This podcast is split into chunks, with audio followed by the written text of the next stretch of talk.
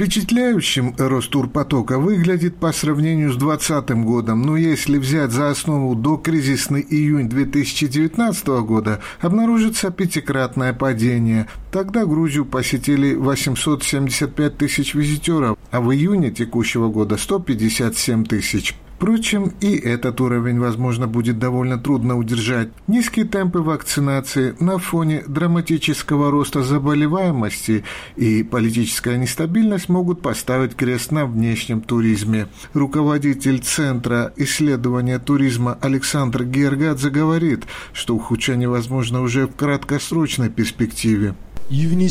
С июня наметился значительный рост турпотока, но действие радикальных группировок все перечеркивает. Достаточно открыть некоторые международные туристические сайты, где люди буквально пишут. Если выбираешь Грузию, то надо остерегаться носить короткие юбки, красить волосы в яркие цвета и так далее. Теперь государству придется изрядно попотеть для улучшения имиджа, чтобы визиты к нам не стали отождествляться с поездкой в Иран. Не менее серьезной проблемой является рост числа случаев COVID-19. Это также отбрасывает нас назад. Мы одни из лидеров по приросту инфицированных. Напомним, во время беспорядков 5 июля ножевое ранение получил польский турист, которому понадобилась срочная операция. Руководитель туристической компании Миндия Бежуашвили написал на своей странице в Facebook, что из-за этого случая были отменены многие бронирования. Долгие 10 месяцев ушло на то, чтобы заинтересовать представителей авторитетной туристической компании Швеции посетить Грузию. Они приобрели полный тур по Грузии, перечислив 14 тысяч евро, и приехали бы, если бы не эти безумства орков на Руставеле. На днях потенциальные партнеры аннулировали бронь, прислав мне краткое сообщение – мы отменяем визит, так как не хотим, чтобы наша группа столкнулась с проблемами непонимания из-за стиля одежды. Материальный ущерб понес не только я. Заработка лишились гостиницы, водители, гиды, музеи и рестораны, которые должны были посетить гости.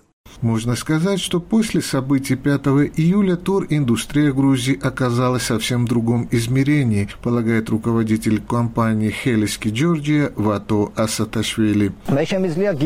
После событий на Руставеле перспективы привлечения туристов сужаются до постсоветского пространства. Сожжение флага Евросоюза не пройдет даром. Я не знаю, на что рассчитывают в правительстве, которые с одной стороны говорят о возвращении к докризисным показателям туризма на 40-50%, а с другой поощряют действия мракобесов.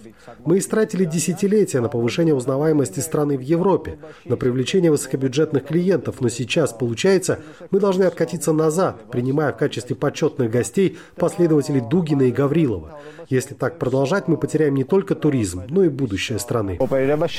Подытожил эксперт. Необходимо отметить, что пандемия внесла коррективы и в географию визитеров.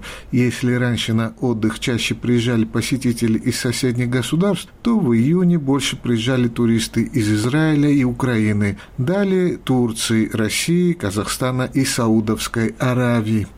Из Тбилиси Иракли Урагвелидзе специально для Эхо Кавказа.